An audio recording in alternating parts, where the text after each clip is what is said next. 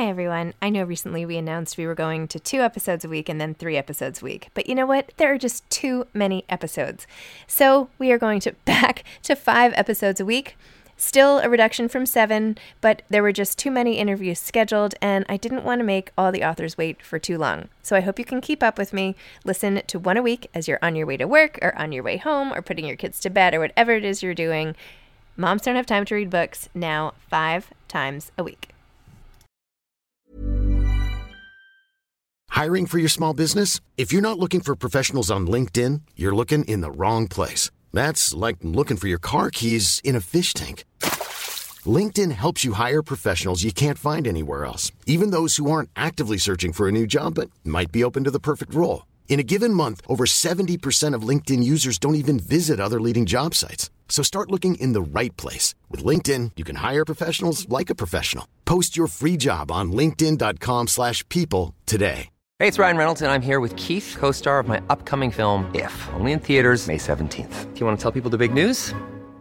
All right, I'll do it. Sign up now and you'll get unlimited for $15 a month in six months of Paramount Plus Essential Plan on us. Mintmobile.com slash switch. Upfront payment of $45 equivalent to $15 per month. Unlimited over 40 gigabytes per month. Face lower speeds. Videos at 480p. Active Mint customers by 531.24 get six months of Paramount Plus Essential Plan. Auto renews after six months. Offer ends May 31st, 2024. Separate Paramount Plus registration required. Terms and conditions apply if rated PG.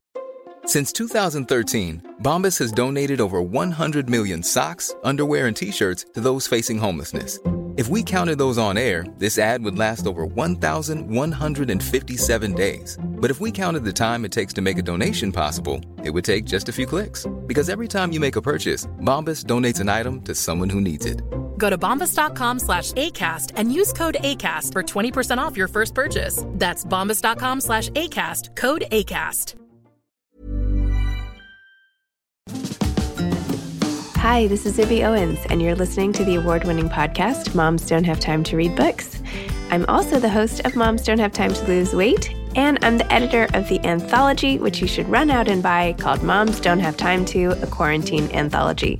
All proceeds of that book go to COVID 19 vaccine research. And I'm the editor in chief of Moms Don't Have Time to Write, a new publication on Medium, and we're accepting submissions, so please send your personal essays there. And if all that isn't enough, you can follow me on Instagram at Zibby Owens, and my website is zibbyowens.com. Okay, now back to this amazing podcast. Dr. Samantha Boardman is the author of Everyday Vitality Turning Stress into Strength. She received her BA from Harvard University, an MD from Cornell University Medical College, and completed a four year residency program in psychiatry at Weill Cornell Medical College. After graduating from residency, she continued working at the hospital as the in house psychiatrist for the Employment Assistance Program and also opened a private practice in Manhattan. She later went back to school and got a master's degree in applied positive psychology at the University of Pennsylvania. She has published papers in journals including Translational Neuroscience, Nature Reviews Neuroscience, the American Journal of Psychiatry, and the Journal of Clinical Psychiatry. She's also a frequent contributor to Psychology Today, the Wall Street Journal, and Thrive Global, and a guest on the Today Show and Good Day New York. Welcome, Samantha. Thank you so much for coming on Moms Don't Have Time to Read Books.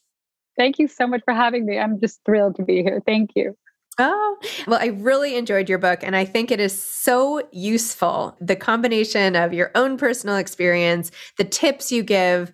I feel like you were speaking to me, you know, like a, a very busy mom, woman, where like you're speaking to everybody who needs a little bit help, just like making their lives a little bit better. So I feel like it's, it was just, it was great. And it's, actionable advice and all the rest. Anyway, why don't you tell listeners sort of what your book's about and and what inspired you to write this? Well, just thank you again for having me on. I think you make everyone's life a little bit better who, who listens to your podcast. So thank you. Aww. Well, you know, I was inspired to write the book. It's taken me a while to do it. The, the quarantine helped me finish it because I it's sort of been in the works for about four and a half years. But I really wanted to write about vitality. And so this all started a long time ago when I was fired by a patient I had been seeing for a couple of weeks, and I thought we were making great progress. We were talking about all of her problems and trying to kind of minimize and sort of dial down what was going wrong with her and in her life. And one day she came into my office and said to me, You know what? I hate coming to see you. All we do is talk about the stuff that's going, you know, it's all going wrong, and we never talk about anything else. And that's it i'm done and i never saw her again and you know she'd been uh, overwhelmed with her husband. She had three kids under the age of eight. Like there was just a lot going on, like many balls in the air. And I think many people can relate to that. And, you know, she said, I dread coming here. Even sometimes I'm having a good day and I'm like, oh, what can I complain about there?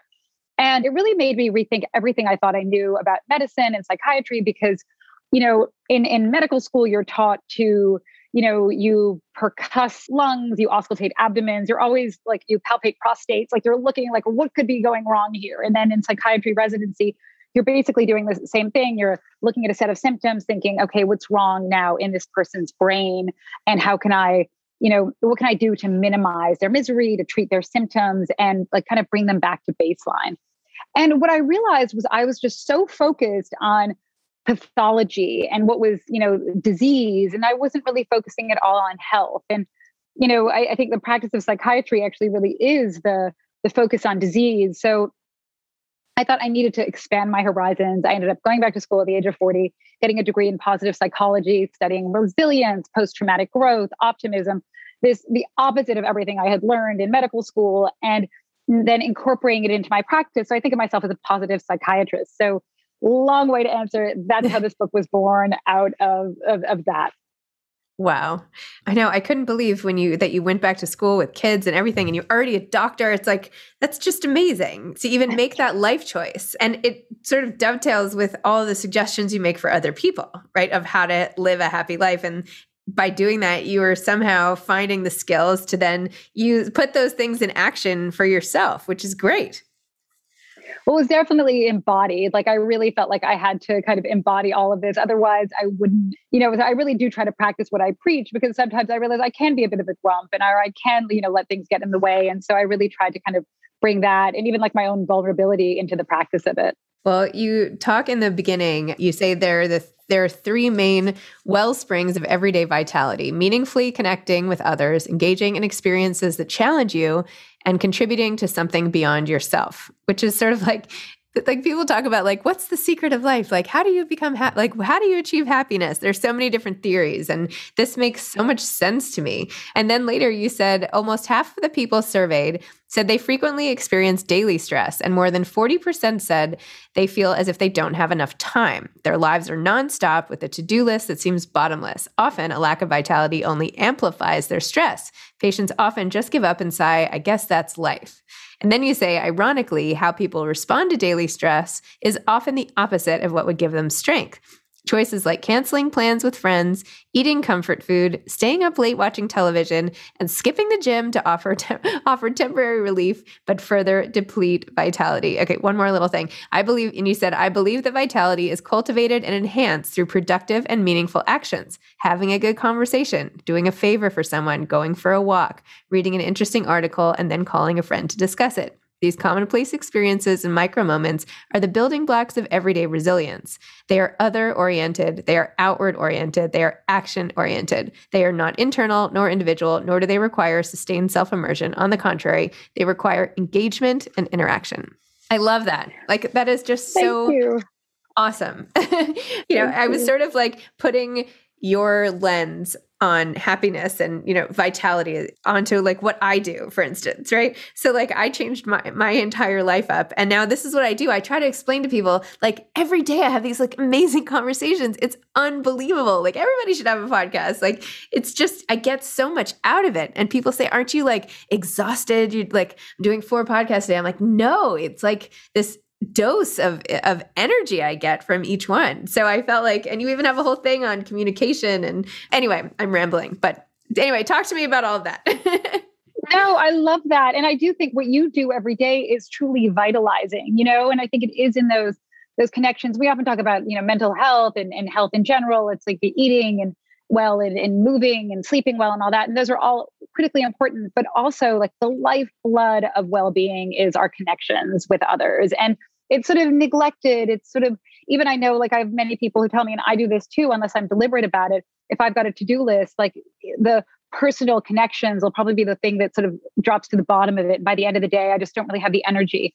And so really being deliberate about kind of expanding yourself in some way. And I think there's so much pressure, even in therapy and in today's world, to feel like, okay, I have to dig into myself. I have to self immerse. I have to wallow in my emotions. I've got to eat, pray, love my way into well being. And that maybe I need to go away for uh, you know a month or i need to do something that's super like self-absorbed and actually that can steal vitality you know and i think when we when we're we become so self-immersed and so self-focused that we lose those connections and we prioritize oneself and you know people always say like oh you have to always put on your you know life jacket life preserver before you put on someone else's and yes it you know 30,000 feet but actually like you can do both and and i think that we've got this like either or mindset and i kind of want to shift back to that because it's the most vitalizing thing we do the best like you know antidote for stress is actually doing something for someone else and it's really empowering i love this study for it it was for i think it was sixth and seventh graders they asked the seventh graders to give advice to sixth graders about how to like their best study habits and then other sixth graders were given advice from teachers, other ones from parents. And you'd think obviously the teachers and parents have better advice. I always think I've got better, you know, great advice giving to my kids. But the amazing thing was the kids, the seventh graders who were giving the advice to the younger kids, their study habits improved as well as the sixth graders' study habits improved. So sixth graders were actually more receptive to a, like a peer from a student telling them what to do, but also when you do the act of giving advice and it's sort of you know using your experience to help somebody else is so motivating. And that's where motivation comes from is i think when we feel like we're effective in this world. And and you know there's studies looking at that with weight loss with with saving money. And and so i think when motivation is something that we often tap out of but actually others are a wellspring of motivation too and we're doing something for someone else. It's so true. And you i feel like you give such specific suggestions that make it like okay well this isn't so hard. I can do this. Like for instance with exercise how you say you know you say when you're exploring exercise options for yourself like invite a friend who's had a recent loss to go for a walk or send a teenager off to college with a yoga mat or offer to be a gym buddy to a friend going through a divorce. Watch a friend's baby so she can do an online workout right? It's like being it's this whole theory of being of service to somebody else right and that it just like doubles down on your own on it's like that when the more selfless you are it actually benefits you more right? totally like other help is self-help you know and i think self-help can become so narrow and and so i think actually other help and i kind of think of this book in a way as an other help book too and it really it helps it helps you in every way and i think you know when we're overwhelmed at the end of the day it's like the last thing you feel like doing and so sometimes the only way to get yourself to do that is I, I read about it like you can't be a flake like i go for a walk kind of every Friday with a friend of mine in Central Park. And we always do it. And I can't tell you every Friday morning, I'll be like, oh, I don't really want to do it. And if I call KK up and will I, and I can't, I bail on her, will, you know, will she be upset? And I'm sort of guilted into do it. And then I'm so happy I went. You know, you always, you never regret those like actions that you take. And we have a great time and we have fun in the park and we walk around for an hour. And I, then I look forward to it right afterwards. And then like Thursday night, I'm like, oh, how can I, how can I get out of this? What do you think that is? I do that all the time where I'm always like, I don't like, I feel like I want to cancel every plan I make. I'm always like, oh, why are we doing this? Or why, what, you know, why did I accept this? Or we don't have to stay long. Or, you know, my husband's always like, he's like, why don't you ever go to a party without saying, like, we only, we don't have to stay that long? You know, I, I feel like all this anxiety about it. And then I always have the best time. It's like, I, I don't know. Totally. I, I, I totally agree with you. And it is like Groundhog Day. You're like, oh, you're like back to that place again. Like, why are we doing this? And I do think, though, maybe emerging, uh, maybe it's too soon to say emerging from the pandemic, but at least, you know, as we kind of re enter our social lives, we have this opportunity to socialize better and be kind of maybe a little pickier about who we connect with and how we connect. Because research shows that, like, the two main like social connections that really boost us are having meaningful conversations and you need to kind of be like six six people is the limit for that. It's like dinner with like six friends, absolutely. Like a huge cocktail party, maybe not, you know, or and the other, the, the second thing in, in addition to meaningful conversations is the experience like feeling like loved and supported and understood in some way. So that's kind of this experience of felt love. Like just, you know, when you have a conversation with, you know, your spouse or your your kids, it's just saying like, tell me more. I'd like to hear more about that. And giving them your full attention, not having your phone with you, or even doing things beyond their awareness like when you you know they've got to drive somewhere the next day and you fill the car up with gas like those little things that just kind of provide these little gestures of support.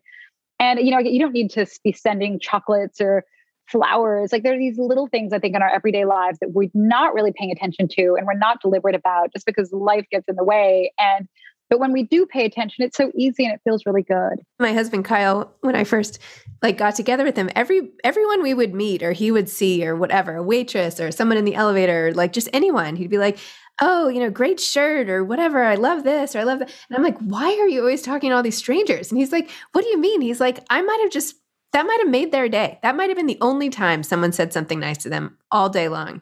And I was, you know, why not? And it, cause at first I was like, is he really this nice? Like, come on, people aren't nice like this in New York City. But, but he, he, was totally genuine. And now I find myself doing the same thing, like all the time, like not in any sort of calculating way, but just noticing. First of all, it's just the noticing the good things about other people. Like, I feel like before I was so in my own head, I wouldn't necessarily be like, oh, wow, amazing shoes, or I wouldn't say amazing shoes. And now that's like the first thing out of my mouth. anyway, I think it's all like this, you know, but when you're when you're in such a down place, it's so hard to do any of that or to see any of that and to like sort of claw your way out. So I feel like once you once you get the ball rolling, it's it's it's easier to keep it going, right? Obviously, physics and all that. And it but it's amazing though, actually, how you talk about your husband doing that and the, the contagion effect. Like he basically, you caught that, you know, that, that, that that noticing. And really we our bandwidth of attention like we're i think our, our brains are just kind of primed to look for like bad stuff or to like focus on ourselves and to like sort of turn inward and tunnel vision and be little turtles.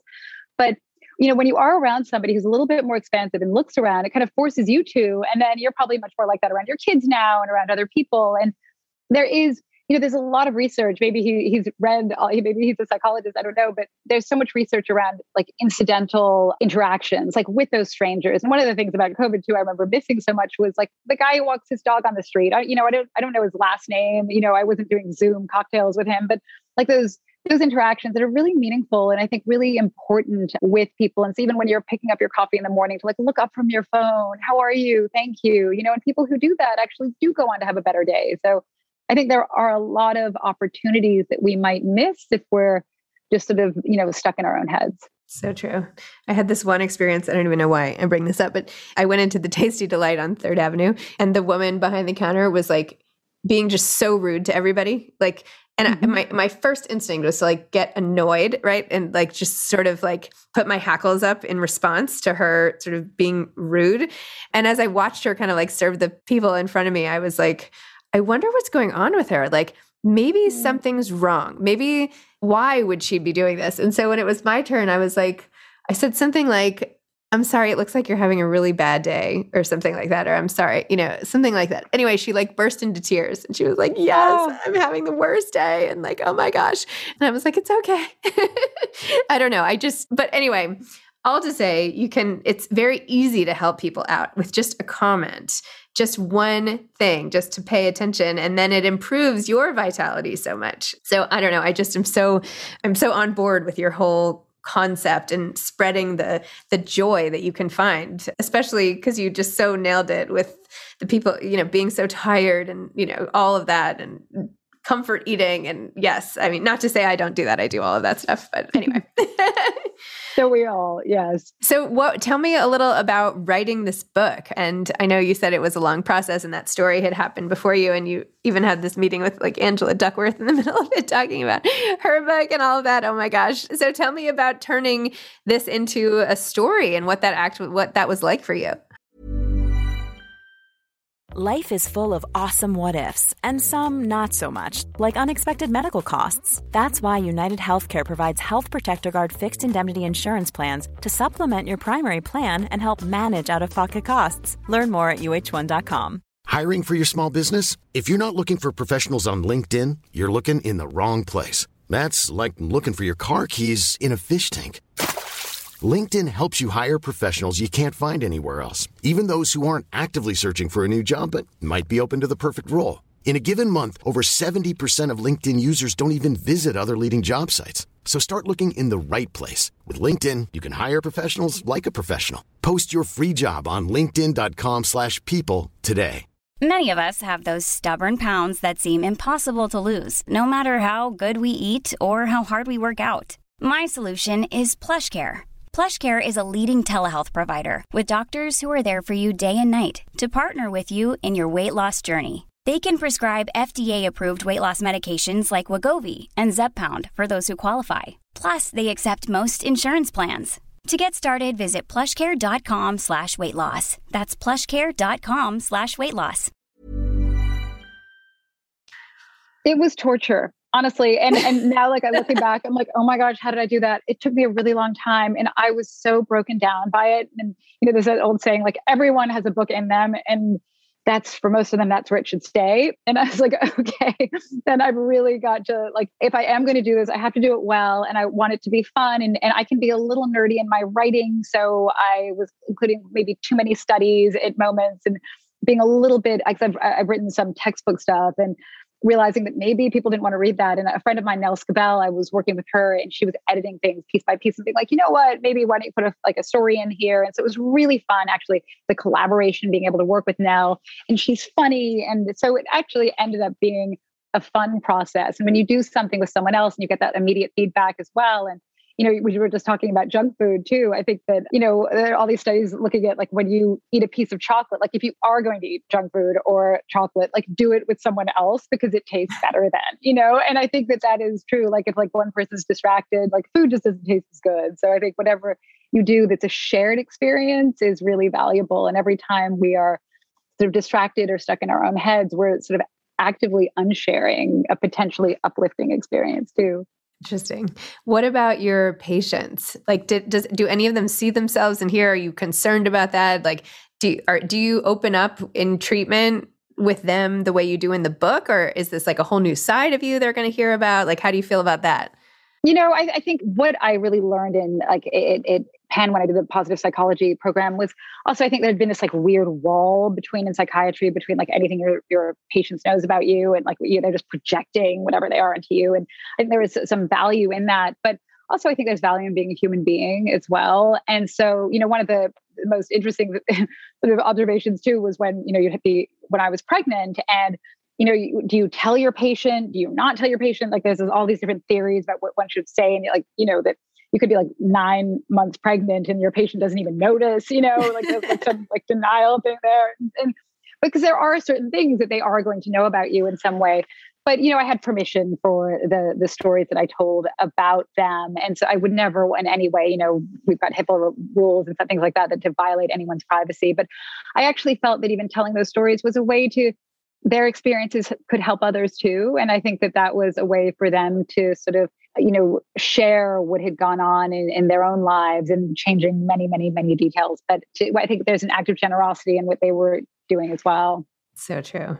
So how do you make sure aside from you know writing this book and using your work to help inform your the people on your blog and your patients and all of that or how do you get your like sort of vitality kick? Like what are some of your things?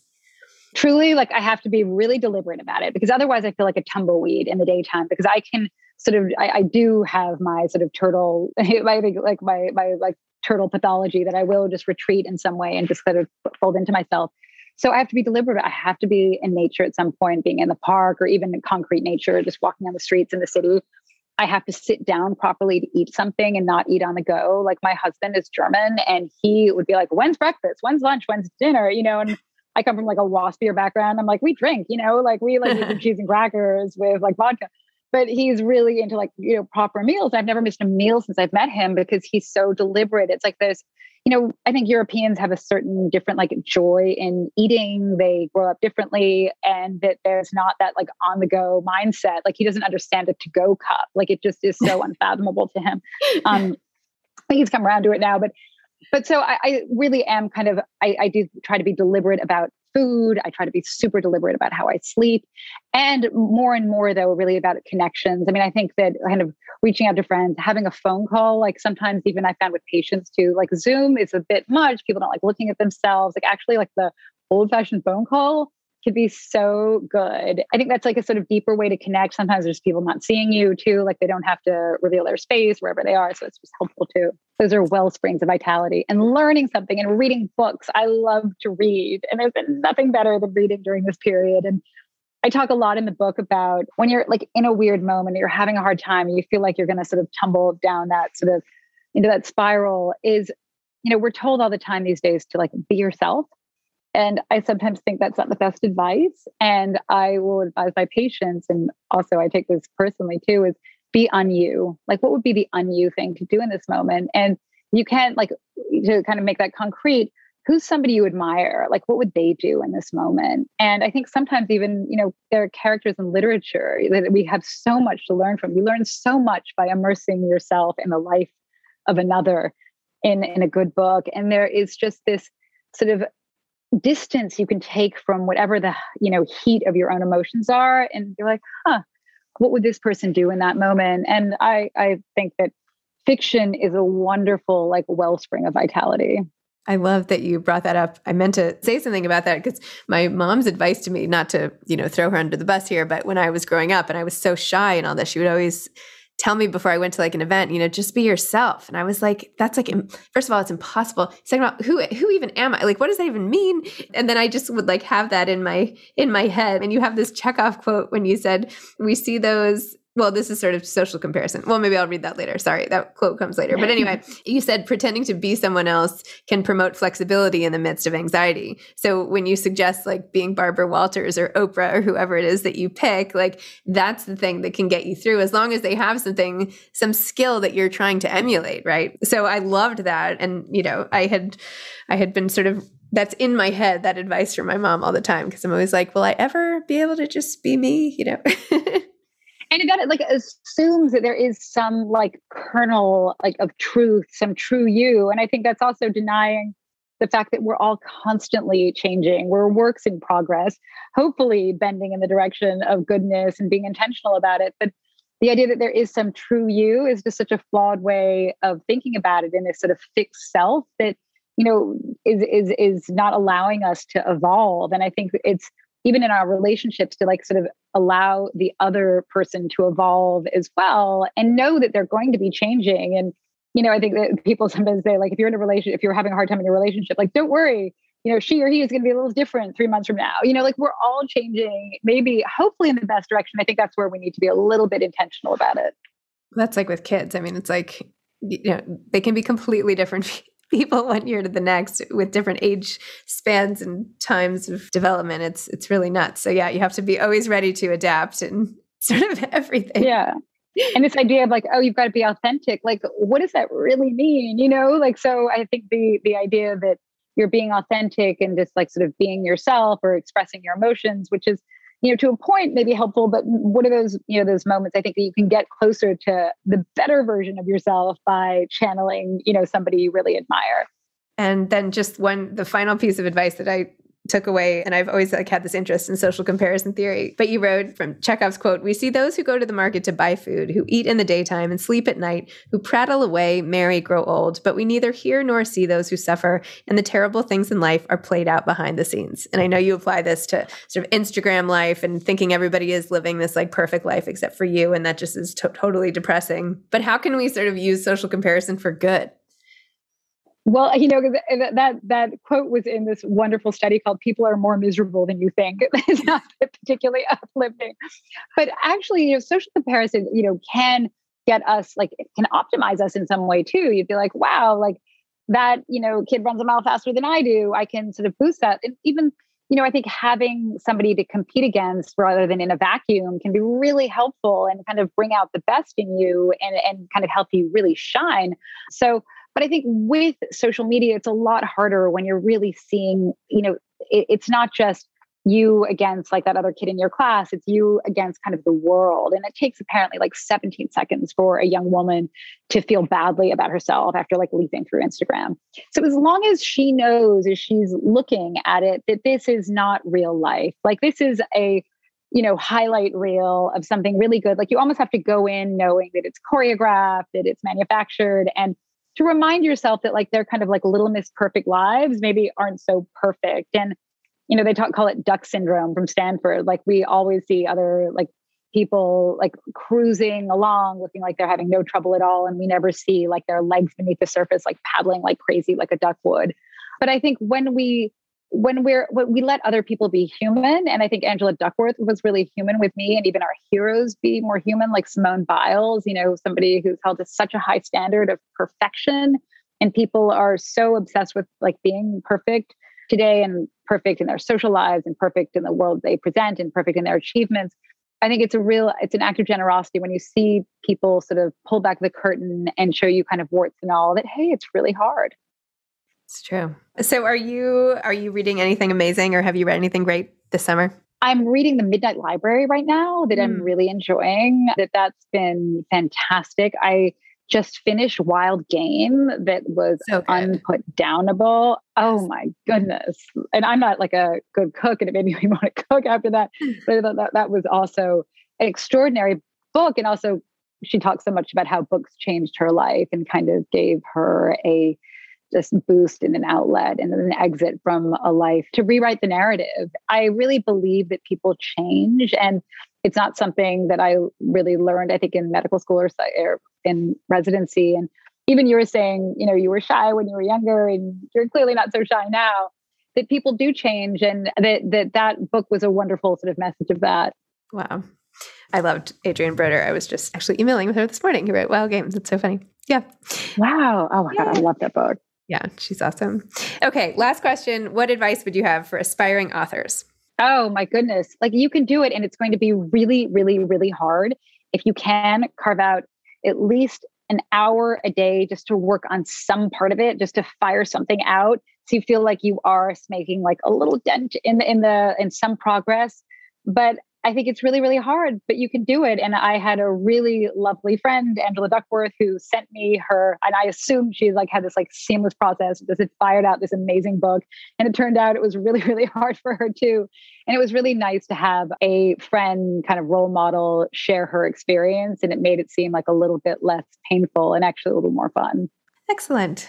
Well, I mean, if you're going to learn about grit, you might as well learn I mean, oh my gosh.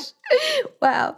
Amazing. Well, Samantha, thanks for coming on Moms No Time to Read Books. Thank thanks you. for giving everybody your dose of everyday vitality. And I know that this book will really benefit a lot of people, and that's amazing. So I just hope more everybody grabs a copy and, and starts changing their lives. Thank you. Thank you so much. Have a great day. you too. Bye. Okay, bye.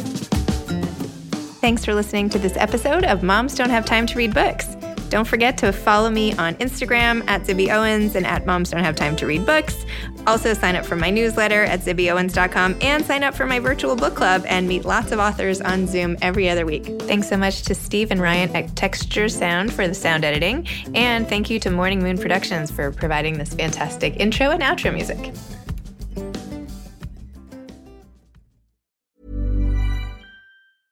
Even when we're on a budget, we still deserve nice things. Quince is a place to scoop up stunning high end goods for 50 to 80% less than similar brands. They have buttery soft cashmere sweaters starting at $50, luxurious Italian leather bags, and so much more. Plus, Quince only works with factories that use safe, ethical, and responsible manufacturing. Get the high-end goods you'll love without the high price tag with Quince. Go to quince.com/style for free shipping and 365-day returns. Imagine the softest sheets you've ever felt. Now imagine them getting even softer over time. That's what you'll feel with Boll and Branch's organic cotton sheets. In a recent customer survey, 96% replied that Boll and Branch sheets get softer with every wash. Start getting your best night's sleep in these sheets that get softer and softer for years to come. Try their sheets with a 30-night guarantee. Plus, get 15% off your first order at bollandbranch.com. Code BUTTERY. Exclusions apply. See site for details. Hi, I'm Daniel, founder of Pretty Litter. Did you know cats tend to hide symptoms of sickness and pain? I learned this the hard way after losing my cat, Gingy. So I created Pretty Litter, a health monitoring litter that helps detect early signs of illness by changing colors, saving you money and potentially your cat's life. Pretty Litter is veterinarian developed, and it's the easiest way to keep tabs on your fur baby's health right at home. Go to prettylitter.com and use code ACAST for 20% off your first order and a free cat toy. Terms and conditions apply. See site for details.